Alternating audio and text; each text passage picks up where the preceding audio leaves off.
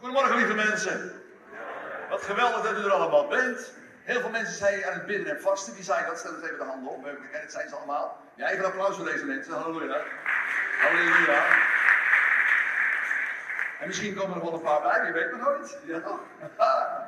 Lieve mensen, wij zijn gisteren begonnen weer met een periode van bidden en vasten. En uh, dat doen we niet voor niks, daar hebben we een duidelijk doel mee, dat ga ik straks uitleggen. Maar vandaag is het Pinksteren. En Pinksteren is natuurlijk het feest van de uitstorting van Gods geest. Gods geest kwam over de volgelingen van Jezus. En er kwam een ongekende verandering in de wereld. Wonderen, tekenen, een ongekende blijdschap, een ongekende liefde. En een, een, een heerlijkheid van God kwam onder de mensen. Die was onweerstaanbaar. Mensen konden het gewoon niet omheen. Als je daarmee in aanraking kwam, dan wilde je bij God horen. Halleluja. Nou, die geest, die Pinkstergeest wil God opnieuw uitstorten, ook in Nederland. En vrienden, Pinkster heeft alles te maken met wat Jezus voor ons gedaan heeft. En daarom ga ik alle feestjes even doornemen die met Jezus, eh, bij Jezus horen. Het feest van Jezus begint met kerst, dan wordt hij geboren. En dan krijgen we Goede Vrijdag, een sterftijd. Dan vieren we. Het is de sterfdag van Jezus. Hij stierf voor onze zonden, zodat iedereen van zijn zonde af kan komen en opnieuw kan beginnen. Dan krijgen we uh, de Pasen, daar staat hij op uit de dood. Halleluja, uit de dood overwonnen vrienden. Wie Christus kent, hoeft de dood niet te vrezen. Dus als je sterft, dan gaat je lichaam de grond in, maar je geest en je ziel gaan naar de Heer en krijgen een nieuw lichaam. Is dat niet geweldig? Halleluja, dank u Heer. Yes. En daarna komt hemelvaart.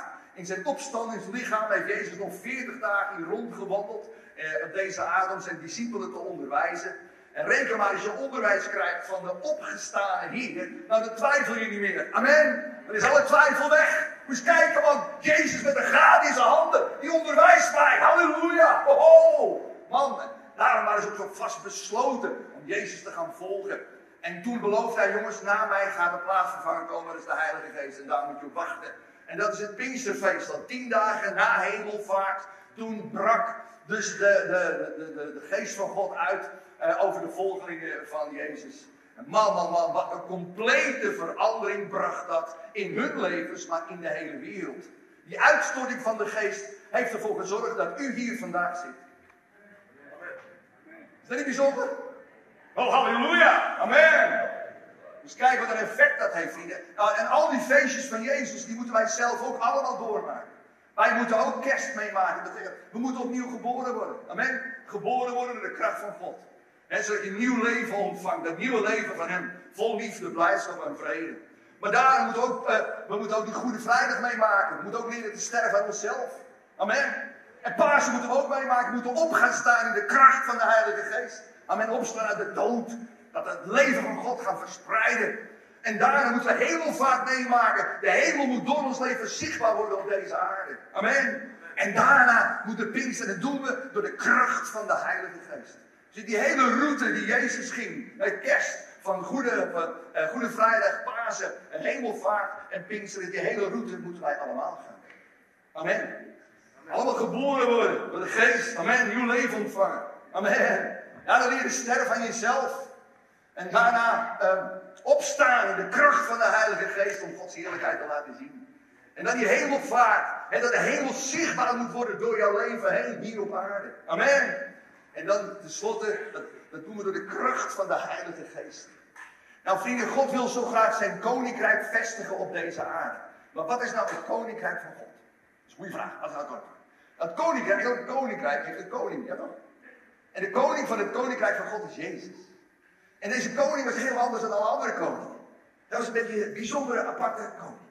Want hij was niet de koning die lakens ging uitdelen. Trouwens, dat moet ook de vrouw doen. Dat moet de koning, dat moet de koningin doen. Die deelt de lakens uit. Maar hij kwam ook niet om de baas te spelen, maar hij kwam om te dienen. Dat is een gekke koning.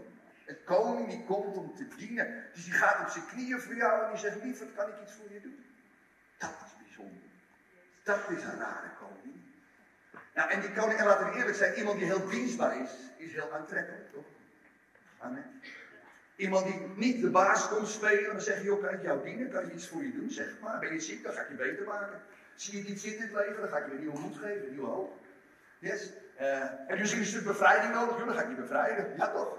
En joh, uh, heb je geen, geen, geen visie meer voor je leven? Dan ga ik je een nieuwe toekomst geven.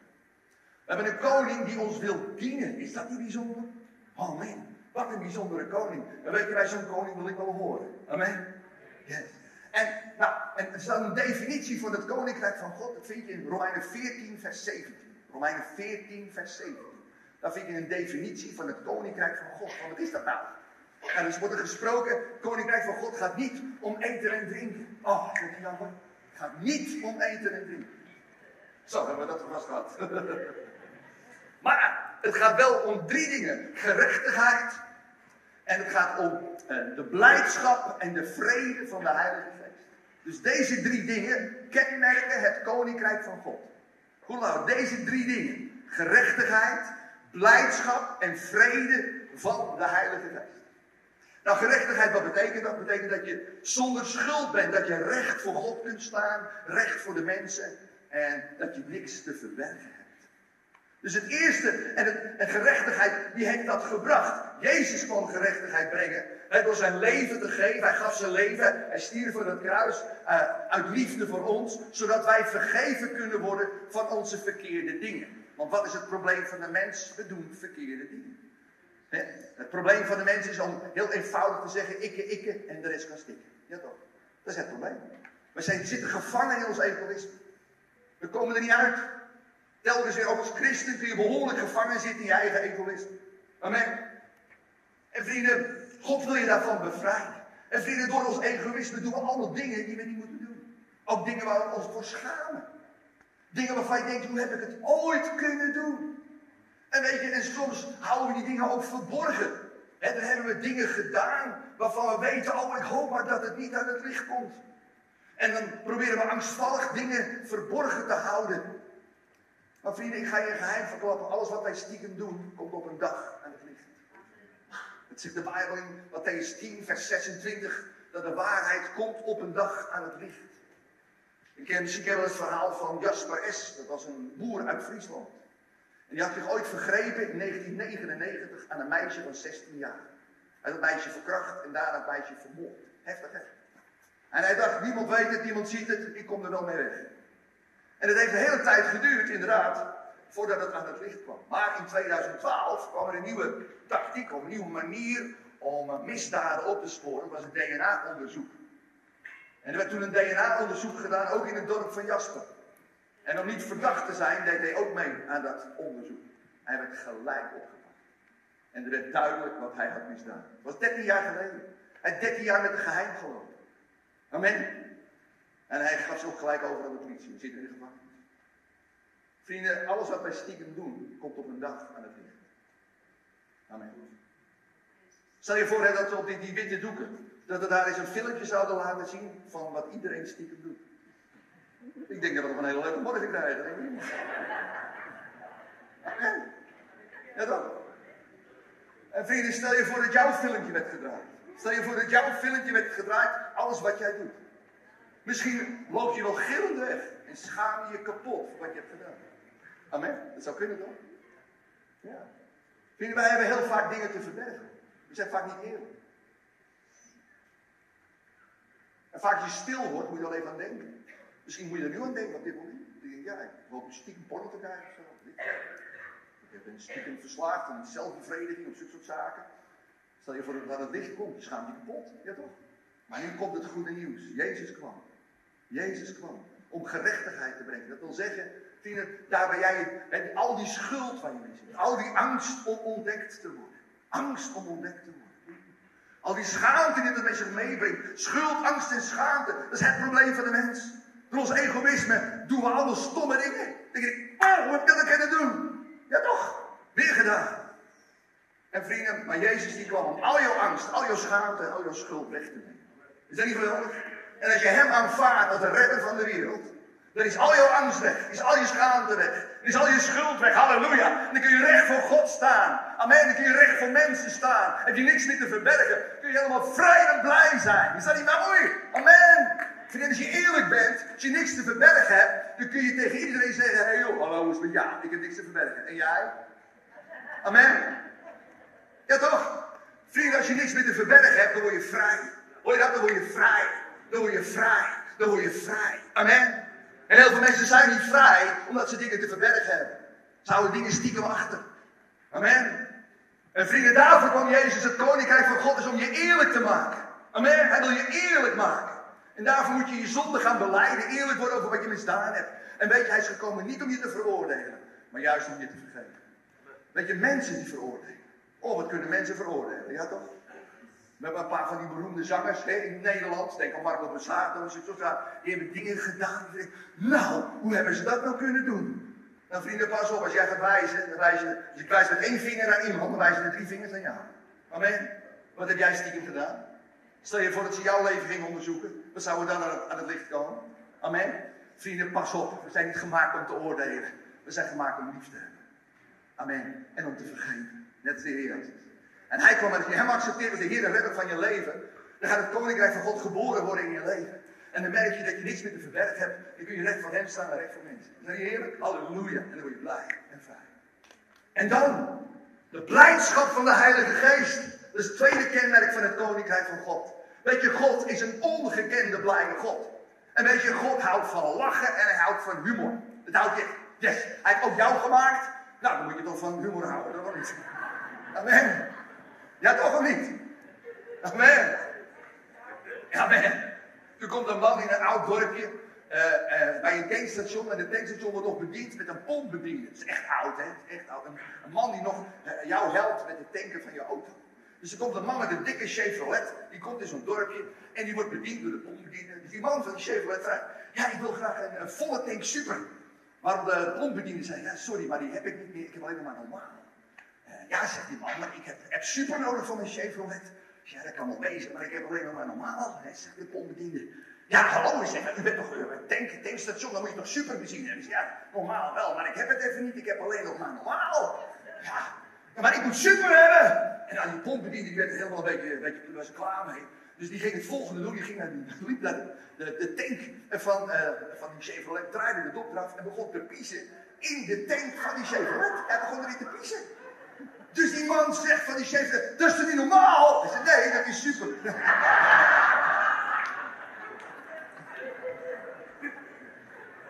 Man, dat is super, amen.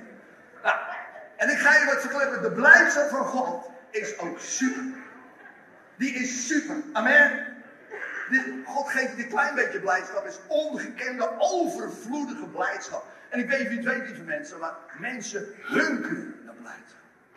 Wist je dat blij zijn een ongekend goed is? Weet je, blije mensen zijn gelukkige mensen. Amen. En blijdschap trekt mensen aan als een magneet. Amen. En ik weet wie het weet, toen de geest werd uitgestort over de eerste discipelen, dat kun je lezen in Handelingen 2. Dan staat er dat die geest werd uitgestort. Ze begonnen in vreemde talen, in klanktalen te spreken. De taal van de geest. En ze waren zo blij dat de omstanders dachten, die gasten zijn dronken. Ze zijn dronken. Wow. Yes. Nou hebben wij vaak als aan dronken denken een beetje negatieve gedachte. Ja toch?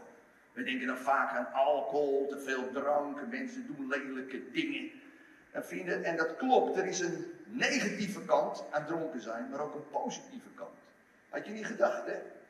De Bijbel zegt, is een mooie tekst in Efeze 5, vers 18. Bedrink je niet aan de wijn, maar wordt vervuld met de geest.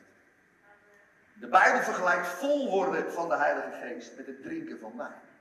Dus de Heilige Geest en wijn lijken in hun werking op elkaar, maar niet in hun uitwerking. Dat is het verschil. Amen. Dus in de werking van wijn die geeft, en de Heilige Geest, die geeft het volgende. Mensen worden ongeremd, ze worden onbevreesd, vrijmoedig, ze worden vrijgevig, ze worden goedlachs, ze worden blijmoedig, ze gaan de waarheid vertellen en ze gaan zingen. De uitwerking van dronken zijn, van gewone drank, wijn, sterke drank, dat is hoofdpijn, misselijkheid, een kater. Je krijgt spijt van wat je gedaan of gezegd hebt. En je bent vaak ook een hoop geld kwijt. Maar de uitwerking van dronken zijn in de Heilige Geest, dat geeft oogst. Heel veel mensen gaan tot bekering komen. Ik weet niet of maar de eerste preek van Petrus, die was zo, uh, zo krachtig, maar ook zo vol van blijdschap en de heerlijkheid van God. Dat 3000 mensen in één klap tot geloof kwamen. En een van de tekenen die ervoor zorgde dat die mensen tot geloof kwamen, was blijdschap. Een ongekende blijdschap. En vrienden, God wil je blij maken. Ik weet niet of je het weet, maar blijdschap doet zoveel. Een lekkere lachbui. Weet je wat je met je doet? Sowieso drie dingen. Ga je vertellen wat blijdschap, wat lachen met je doet. Allereerst, alle zorgen voorbij. In één keer. Alle zorgen zijn weg. Ten tweede, alle angst is weg. Angst voor mensen, angst voor weet ik veel wat. Opeens is al je angst weg. En ten derde, man, wat word je ontspannen. Halleluja. Wat word je ontspannen en gelukzalig. Halleluja. Is dat niet geweldig, vrienden? En dat is een blijdschap die God wil geven. Psalm 126, vers 2 spreekt erover. Mijn lach geef ik in hun mond. De Bijbel zegt in Psalm 16, vers 11, dat voor zijn aangeschrift is een overvloed van vreugde. Amen. Als je dicht bij God bent, komt er een ongekende overvloed van vreugde over je leven. Amen. Halleluja. En vrienden, dat is wat God graag wil. En vrienden, wij denken vaak negatief over dronkenschap, omdat we alleen maar de negatieve kant kennen. Van drank en alcohol, met alle gevolgen van die. Maar als je dronken bent in de geest, vrienden, moet je kijken wat het geeft. Dan word je ongeremd, vrijmoedig, alle maskers vallen weg. Eindelijk word je echt. Je durft jezelf te zijn. Wow. Wist je dat heel veel mensen hunzelf niet durven te zijn? Uit angst voor andere vinden. Maar vrienden, als Gods geest jou te pakken neemt, als je vol wordt van Gods geest, als je dronken wordt van de geest, vrienden, dan durf je helemaal jezelf te zijn. Is dat niet heerlijk? Amen. En vrienden, je wordt onbevreesd. Het maakt je niks meer uit wat een ander van je denkt. Je laat je niet langer intimideren door de mensen om je heen. Je zegt gewoon wat je ervan denkt. Je zegt gewoon wat je vindt, zonder je druk te maken over de reactie van anderen. Is dat niet heerlijk? Kritische blikken en opmerkingen, die doe je niet zoveel meer. Nee, je bent namelijk veel te vrolijk om je daar druk over te maken. Is dat niet geweldig? Amen. Halleluja. En je krijgt een heerlijke, heilige vrijmoedigheid om over Jezus te spreken. Wat dat betreft kunnen we allemaal wel een borreltje gebruiken, toch? Laten we even eerlijk zijn. Ja, toch? Amen. Je krijgt een heerlijke vrijmoedigheid om over Jezus te praten. Waar je ook komt, je praat over Jezus. Is dat niet heerlijk? Dat doen we niet zomaar. Laten we eerlijk zijn. Dat doe je niet zomaar. Want er is angst voor mensen. Maar God wil je bevrijden van die angst voor mensen. En hij wil je volgieten met zijn blijdschap. Amen. Halleluja. Is dat niet heerlijk? Halleluja. En je gaat de waarheid spreken. Misschien ken je de uitdrukking wel. Dronken mensen en kinderen spreken de waarheid. Ken je dat? Ken je die uitdrukking? En dat is echt waar. Dat alles schroom valt weg. En vrienden, kinderen zeggen toch ook alles. Wat, voor een, eh, wat ze voor een ogen zien, wat in hun hart is. Was er een mevrouw die zat met haar zoontje in de trein. En uh, op een, zit in een coupé, komt er zo'n man binnen met zo'n omgekeerde bezem op zijn hoofd. Ja, omgekeerde bezem op zijn hoofd. En al van die vaardigheidsspelden door zijn neus heen. En van die spijkers zijn lip heen. Het zag er niet uit. Dus die mevrouw die kijkt die man aan. Hup, kijkt gelijk naar buiten. Doen volwassen mensen. Die kijken naar buiten. Maar ondertussen denk je, man, het ziet er niet uit. Het ziet er niet uit. Och, mijn heer, grijp in. Maar goed, zo'n klein kind, ja, die gaat heel wat anders doen. Die gaat kijken naar die gast. Helemaal zo bestuderen zo. Veel van onder ook zo. En, ja, en die man ook een hele grote neus. Dat nog een hele grote neus, die man. Dus dat kind zegt op een gegeven moment, man, die man, heeft een hele grote neus. Er zit heel veel prut in. Als je het uit, eruit haalt, dan kun je wel twee keer de Eiffeltoren kleien. Dus die moeder, joh, die schaamt zich kapot. Uit je mond! Sorry, doet hij anders nooit. Hij doet hij anders nooit. Nee, nooit. Nou, bij de volgende coupé gaat dan de, man met de bezem op zijn hoofd, die gaat dan de, de, de, trein uit. En die moeder, die neemt dat kind even onder handen. En die zegt, dit doe jij nooit dat begrepen? Ja, man, ik denk het wel. Denk het wel. Denk het wel. Denk het wel. Als je weer eens iemand ziet die er een beetje gek uitziet, dan gaan we er thuis over praten, maar niet waar die persoon bij is. Heb je dat begrepen? Ja, man, ik denk het wel. Denk het wel. Nou, je kunt wachten op de volgende keer natuurlijk, hè. Zitten ze weer in de trein, komt er een man binnen met zulke grote oren, zulke grote oren. Weet, twee van die dienbladen aan de zijkant, weet je, zulke enorme grote oren. En ook heel, met een bril met een ontzettend dik glas, weet je, twee shampoo glazen, weet je. Nou ja, die vrouw die kijkt dat dan weer aan. Die kijkt gelijk naar buiten en denkt, man, dat ziet er ook niet uit. En het kind gaat het weer bestuderen. Die, die in die grote oren.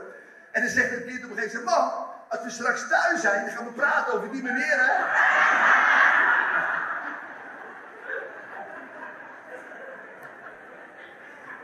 Kinderen spreken de waarheid. Amen. En dronken mensen ook. Amen. Maar wat gebeurt als je dronken bent? Dan Alle remmen die vallen weg. Amen. Dan ga je eindelijk zeggen wat er in je hart zit. Toch niet? Yes.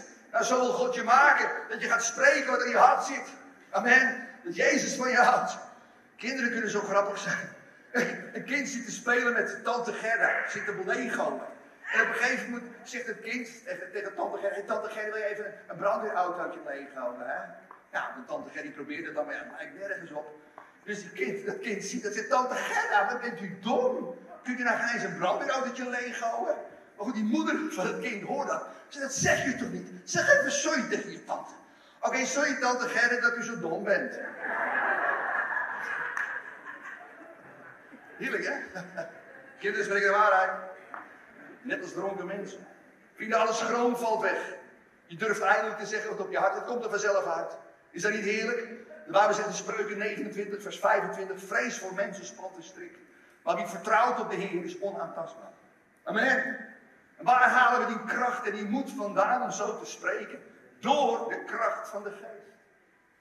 En vrienden, je wordt vrijgevig. Als je dronken bent, word je vrijgevig. Even aan de bel van de bar, even loeien. Ding, ding, ding, ding, ding. Rondje met de zaak. Rondje met de zaak. Amen. En vrienden, als wij vol dronken van de geest zijn, gaan we ook rondjes geven. Rondjes zieken genezen. Halleluja. Zullen we rondjes zieken genezen doen? Hey, amen. En we gaan lekker geven. We worden heel vrijgevig. Want we vinden het heerlijk om te geven. Geldzucht wordt doorbroken. Is dat niet heerlijk? Dat is allemaal wat dronkenschap eh, in de geest doet. Dus mis kijken, vrienden. En wat doen dronkaards soms ook? Ze gaan soms huilen. Omdat diep opgekropt verdriet komt eindelijk los. Zoveel mensen lopen met opgekropt verdriet. En doen alsof er niks aan de hand is. Maar vriend, houdt jezelf voor de gek. Maar juist als Gods geest over je komt, komt al dat verdriet los. En opeens begin je spontaan te huilen. En waarom? Omdat dat verdriet dat zit. En dat huilen is niet voor niks, om je te troosten, te bemoedigen. Weet je, God is voor je, niet tegen je. Amen. Hij wil juist jouw verdriet, daar waar je diepste pijn zit, dat wil hij aanraken. Amen. Zodat je weer gezond en genezen wordt. Is dat niet heerlijk? Is dat de meest heftige dingen die je meegemaakt hebt, kan hij genezen door zijn geest. En vrienden, wees niet bang. En sommige mensen durven zich niet open te stellen voor het werk van de geest. Maar joh, wees niet bang. Bang voor uh, uitingen, bang voor manifestatie, die je gaat schokken of trillen. Nou en, is het zo erg? Amen. is pure trots als je dat niet wil. Het gewoon eigen wijsheid. Wat kan jou dat getril en dat geschok geven? Joh, als de Heer maar, maar tot zijn doel komt met je leven, toch of niet? Amen. Dus vrienden, ga je overgeven aan Hem. En leer die geest te ontvangen. En als je die, die geest van God ontvangt, niet alleen de blijdschap komt. Maar vrienden, je gaat ook uh, positief spreken. Het gemopper stopt, je gaat zingen. Je wordt dienstbaar, je wordt dankbaar. Is allemaal een gevolg van dronken zijn in de Heilige Geest. Is dat niet bijzonder? Wie had dat gedacht? Amen. Maar vrienden, hoe gaan we dat ooit bereiken? Hoe komen we nou ooit zover dat de geest van God ook gaat bewegen in ons leven? Nou, dat is een beetje de reden waarom ik binnen en vasten doe. Dat is de reden waarom ik dit doe. Ik, toen ik tot bekering kwam, ik, ik, heb een soort ontmoeting met Jezus gehad in Amsterdam. En trouwens, ik ben ook tot geloof gekomen puur door iemand die ongelooflijk blij was. Ik heb niks verstaan van die preek, alleen maar ik heb iemand gezien die stijf stond van de blijdschap. Zijn gebed begon hier, eindigde daar. Ik denk, hoe kan je blij zijn? En hij danst op straat. Nou, dat vinden wij een beetje gek, toch? Dat vinden we nu even al. Maar hij niet, danste gewoon op straat, kon er niks schelen. ja. En vrienden, die gast ging met mij binnen. Ik werd rustig van binnen. Ik denk, wow, hoe kan iemand zo blij zijn? Weet je, blijdschap werkt als een magneet. Hoor dat? Blijdschap werkt als een magneet. We hebben het zo nodig om de blijdschap van God te ontvangen. En dat gebeurt door de kracht van de Heilige Geest. Het koninkrijk van God bestaat, het rechtvaardigheid. De blijdschap van de Heilige Geest. En de vrede van de Heilige Geest. Opdat die diepe vrede gaat heersen in. Dat je geen zorgen meer maakt en dat je weet, God zorgt altijd voor mij. Amen. Halleluja. Nou, dat is wat God wil. Jezus kwam om het koninkrijk van God te vestigen hier op deze aarde. Nu weet je wat het koninkrijk van God is. Gerechtigheid, dat je eerlijk wordt. Dat je niks meer te verwerpen hebt. Dat je vol bent van de blijdschap. En dat je vol bent van zijn vrede. Dat wil hij gaan. En dat je dan die heerlijkheid gaat uitdelen aan de mensen om je heen. Nou, hoe bereiken we dat ooit? Nou vrienden, dit is de les. We gaan even naar Peters toe. Peters, 26, in uh, Matthäus 26, vers 69 tot 75. Dan vind je het verhaal van Peters en de Heer Jezus. En dat is een heel mooi verhaal. Waar uh, Petrus, Matthäus 26, lezen we vanaf vers 69. Er staat het volgende. Ondertussen zat Peter nog steeds op de binnenplaats van het paleis van de hoge priester. Een dienstmeisje kwam naar hem toe en zei: U, hoort, u was toch ook bij de Jezus uit Galilea? Maar Petrus ontkende heftig: Wel, nee, hoe komt u daarbij? Later bij de poort zag een ander meisje hem. Zij zei tegen de mensen die daar stonden: Die man was ook bij Jezus van Nazareth. En Peter zwoer dat het niet waar was. Ik ken die man helemaal niet, riep hij uit. En kort daarna kwam er een, van de mannen naar hem toe en zei: Ik weet zeker dat u een discipel van, van, eh, van hem bent. Ik hoorde aan uw accent. En Petrus begon te vloeken en te tieren. Hij zei, u bent gek. Ik ken die man helemaal niet, ik zweer het. En hij had het nog maar net gezegd of er kraaide een haan. En toen herinnerde hij zich wat Jezus tegen hem had gezegd. Petrus, voor de haan kraait zul je drie keer zeggen dat je mij niet kent. Hij ging naar buiten en huilde bittere tranen. Wat een verdrietig verhaal is dit, hè? Nou, let op, dit is heel herkenbaar voor ons allemaal. We willen allemaal Jezus volgen, zeker als je hier zit. Ja toch? Maar zodra we buiten zijn, weten we het niet meer. Dan worden we heel bang en angstig. Ja toch, dat weten we niet meer. Dan gaan we het evangelie niet vertellen. Dan gaan we niet bidden voor de zieken. Dat doen we niet meer. Nee, er is angst voor mensen. En zo gebeurde het met Jezus ook. Hij zei tegen de discipelen, jongens, als ik gevangen word genomen, gaan jullie er allemaal vandoor. Peter zei, nou, hun misschien wel, maar ik niet.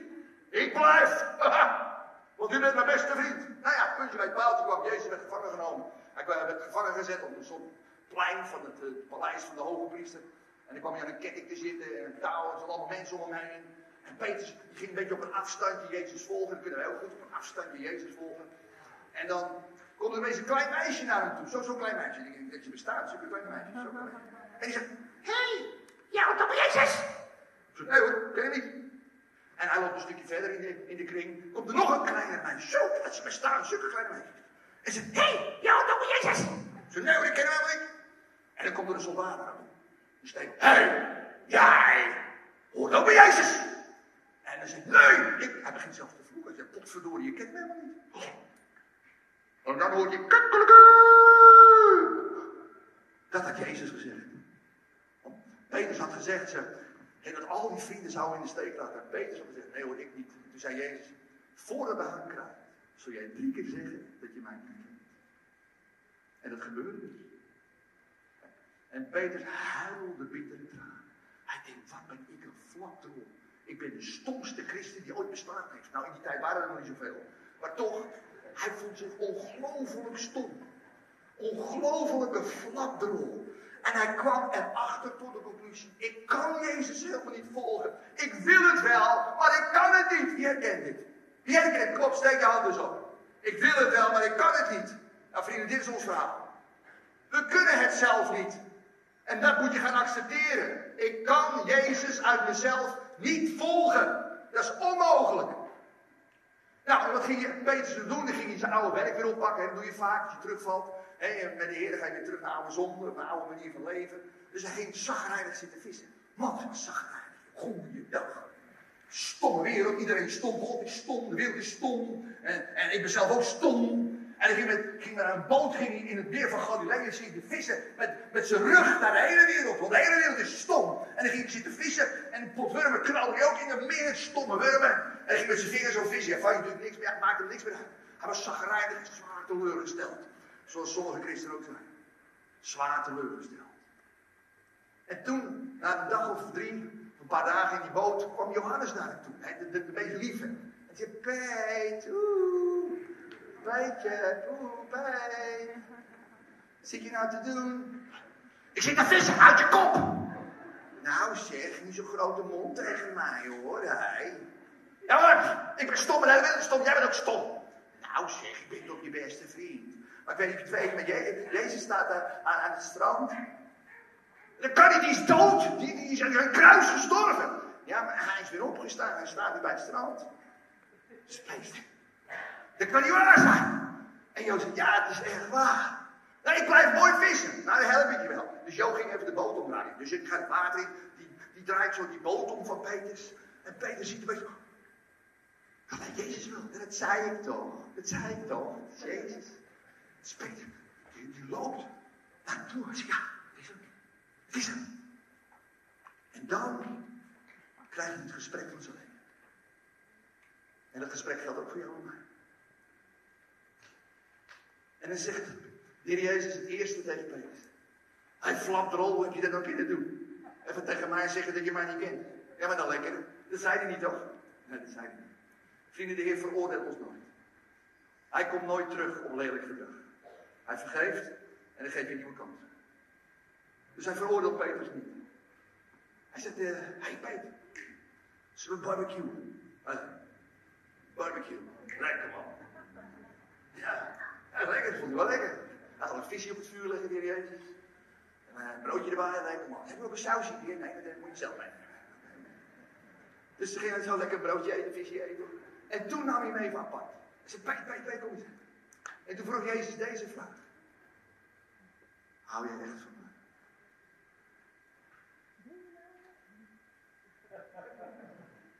Hou je echt van mij? En die vraag stelt God nu ook aan jou. Hou jij echt van mij?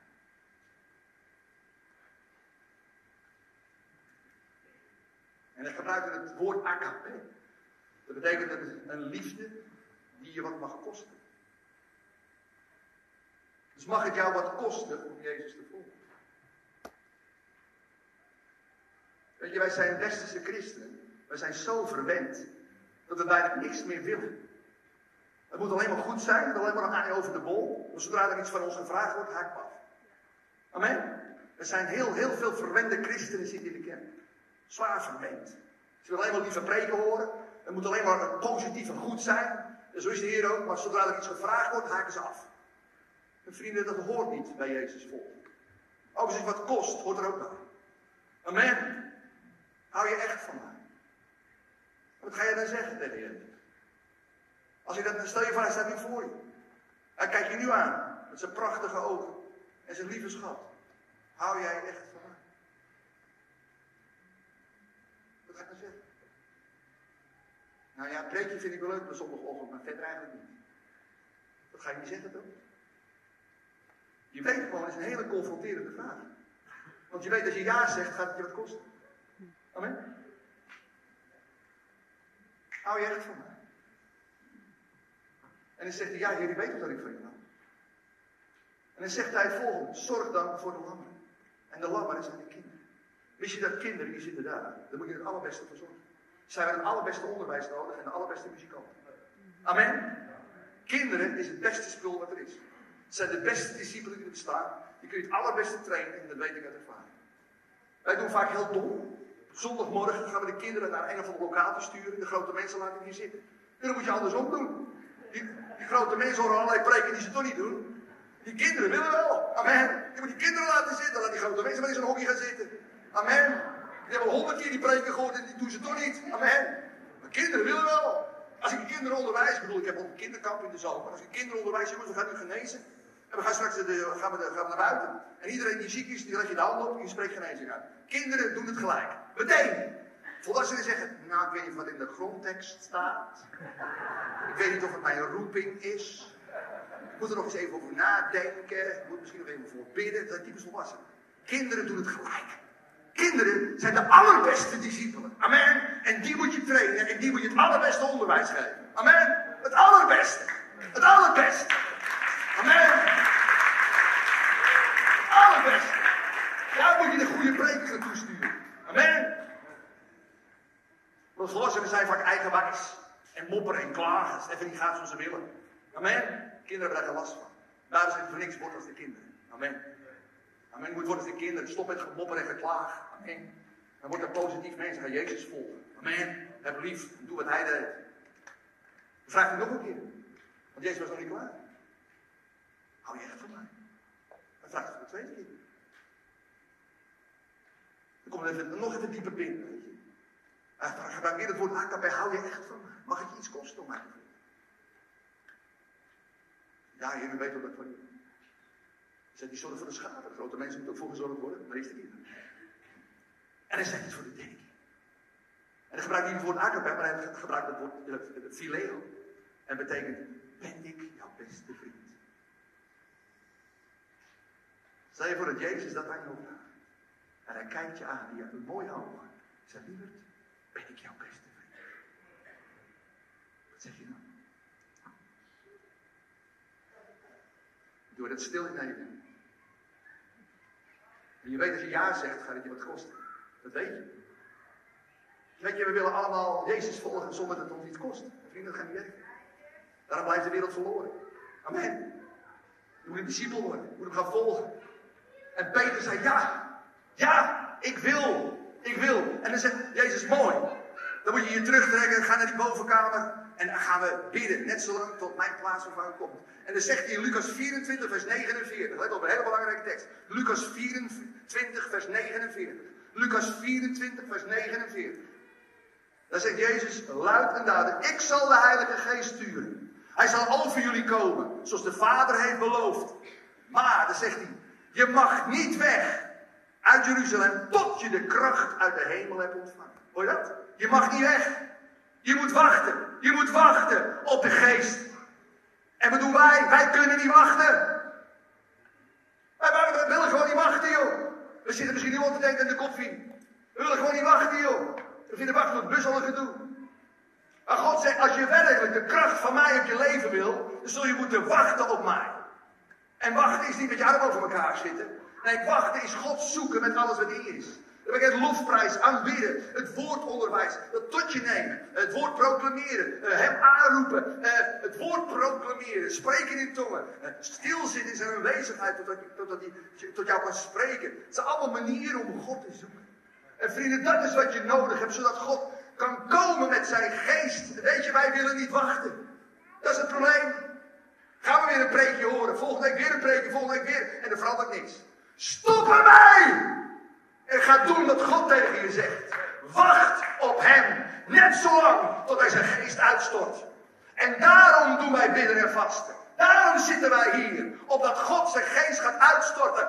Opdat ook jij bedouwd wordt met gerechtigheid. Met blijdschap en met vrede. Amen. Dat de kracht van God losbarst in je leven. Vrienden, je kunt zelf geen christen zijn. Stop ermee. Je moet het op Gods voorwaarden gaan doen. En dat is wachten op Hem. En zoveel willen dit niet. Hoezo hou je echt van mij? Vrienden, Jezus zegt, als je van mij houdt, word je gehoorzaam. Dat is een tekst, waar? Johannes 14, vers 15.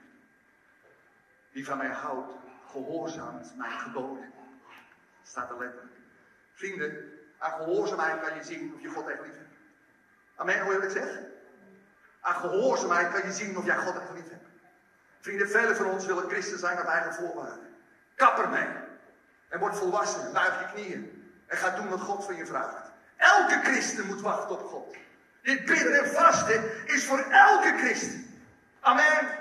Zie voor een stelletje uh, luxueuze, uitgesproken, extreme christenen. Houd toch op joh, het is voor elke christen. Ook jij moet je knieën buigen en gaan leren wachten op God zodat hij zijn kracht kan uitstorten. Zodat jij vol van blijdschap, vol van liefde en vol enthousiasme van Jezus de wereld gaat bereiken. Vrienden, in eigen kracht kun je het niet. Amen. Kun je het niet. Je moet hem zijn werk laten doen. En daarvoor zijn we hier aan bidden en daarom ben ik ooit begonnen met bidden en. In 2004 begon ik mijn eerste conferentie. In Den Haag. Ik had een, een gemaakt. Wie wil met mij bidden en vasten? Er kwamen zo'n 70 mensen op. Allemaal van die mensen waarvan je dacht, oké, okay, gaan we hiermee doen. Ja. Amen. Was jij er ook bij? Ah, was er ook bij. Halleluja. Amen. 70 mensen. En wat gebeurde er? Na dag 4, 5, vier dagen, vijf dagen vast. Heel veel mensen uh, onderwezen over gebed. En het vaste is, en wat het allemaal bereikt in hun leven. En dan dag 5, 6 of zo werden mensen spontaan bevrijd. Er kwamen boze geesten. Was er een vrouw die werd bevrijd van 70 demonen. 70. Hoe weet ik dat het 70 waren? Er zat iemand naast, die had ze geteld was een mevrouw die had in de hekserij gezeten. Er was nooit wat mee gebeurd. Zit elke week in de kerk. Vind je het gek dat je niet tot bloei komt? Amen. Ze werd bevrijd van 70 demonen. Een ander meisje was seksueel misbruikt. Vriend, als je seksueel misbruikt bent, zitten er vaak seksueel of zitten er demonen in je leven. Moet bevrijd worden. Moet bevrijd. Het meisje werd bevrijd van 26 demonen. Goeie, is ze knapt op, joh. Ik zag allemaal mensen omheen opknappen. Is er mensen bevrijd worden? Is er mensen hebben tot leven komen? En weet je, op dag 8, 9 begonnen ze tegen mij te zeggen: Herman, je hebt genoeg gekletst, je wil de straat op. Nou, welke dominee heeft dat ooit meegemaakt? Dan zei nou, je hebt nou genoeg gekletst, we gaan in de straat op. En dat gingen we dus doen. Dag 8, 9 gingen wij broodjes maken voor de zwervers in Den Haag. Gingen met koffie, terwijl we zelf aan het vasten waren, gingen we met koffie en broodjes gingen we de straat op om de zwervers daar in Den Haag te bereiken. Met de mensen die we tegenkwamen spraken over Jezus. Ik heb nog een man tot de Heer geleid op een fietspad. Ging gewoon knielen op een fietspad. Vinden jullie grappig? en die man gaf gewoon zijn hart op straat. En de Heer, halleluja. Er kwam een ongekende vrijmoedigheid. En een ongekende kracht over de mensen. En toen ik dit meegemaakt had, was mijn, mijn besluit stond vast. Dit ga ik doen net zo lang tot Nederland weet hoe krachtig Jezus is. Amen.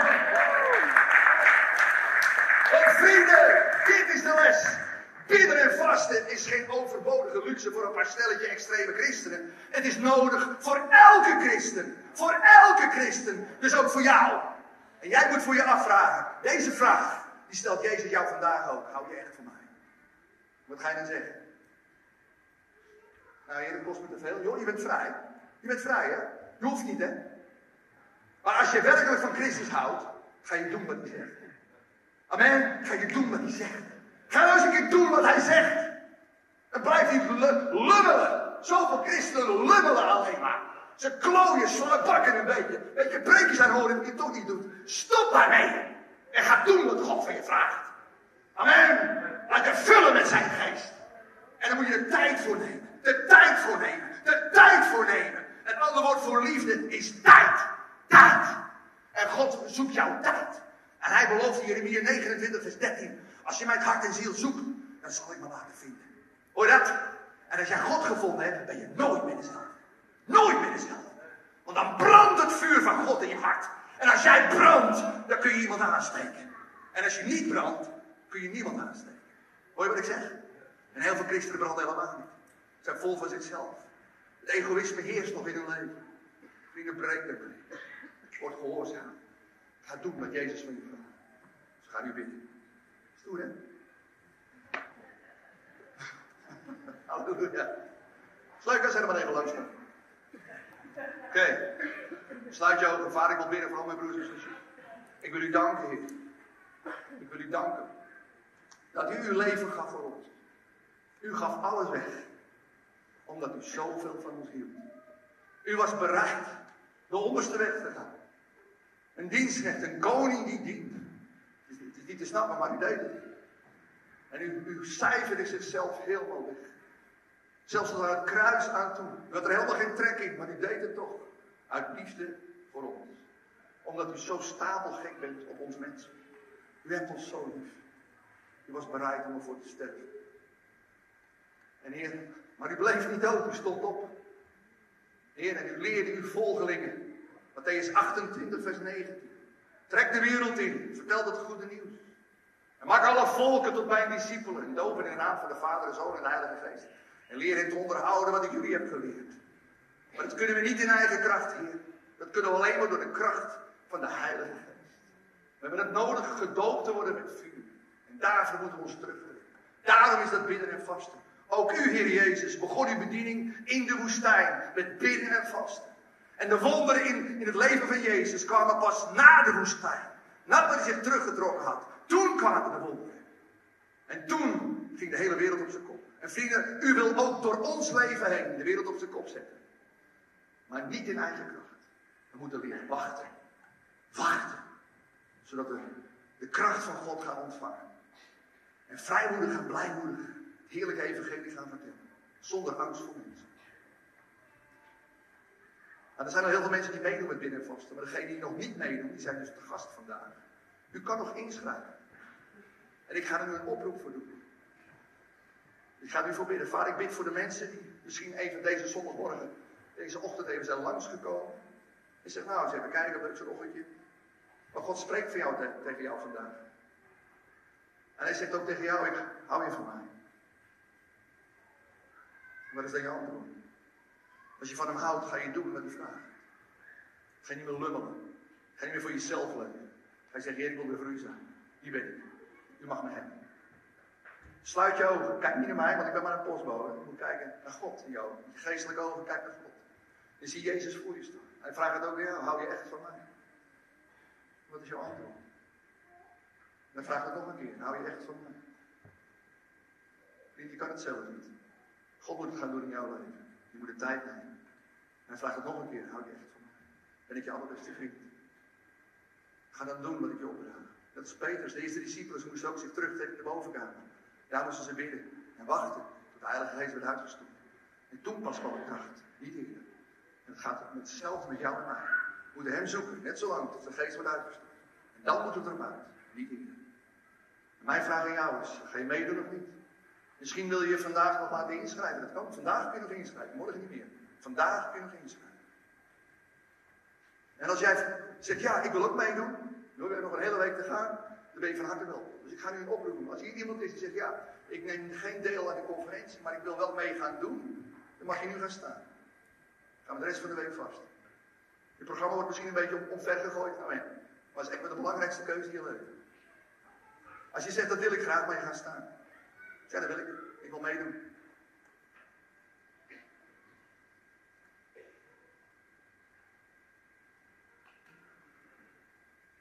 En als u niet gaat staan, moet u afvragen waarom u niet gaat staan.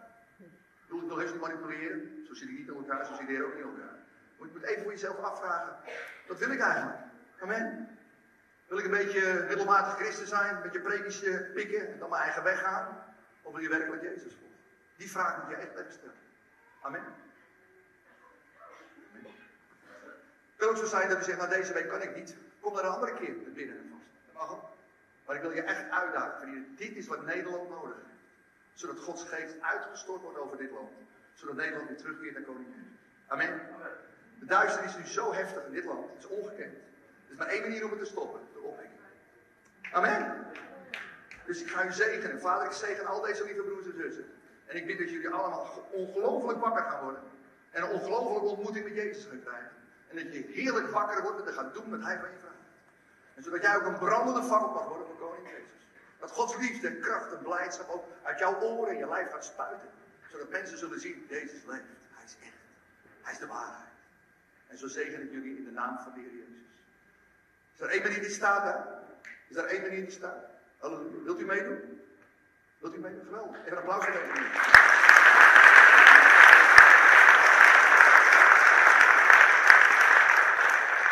Ik geloof dat er meer mensen moeten gaan staan. Geloof ik echt. Wanneer word je nou serieus met God? Hallo, wanneer word je nou serieus met God? Hallo, wanneer word je nou serieus met God? Hé, hey, kom op! Wanneer word je nou serieus met God? Hij spreekt tegen jou vandaag. Amen. Hoe lang je nog voor jezelf leven? Goed onthouden, als je voor jezelf blijft leven, zullen mensen om je heen sterven. Je niet te sterven aan jezelf, zullen mensen om je heen tot leven komen. Keuzes in jou. Amen. Amen. Halleluja. Fijn als ik even geweest ben, vrienden. Jezus is de waarheid. Hij is het waard om hem te volgen. En hem volgen krijg je nooit spijt. Amen. Ik ga jullie zegenen. Vader, ik zegen al deze lieve broers en zussen. Ik zegen jullie dat jullie een nieuwe ontmoeting met Jezus zullen krijgen. Dat je zult ontdekken hoeveel hij van je houdt. Want zijn liefde motiveert om er helemaal voor te gaan.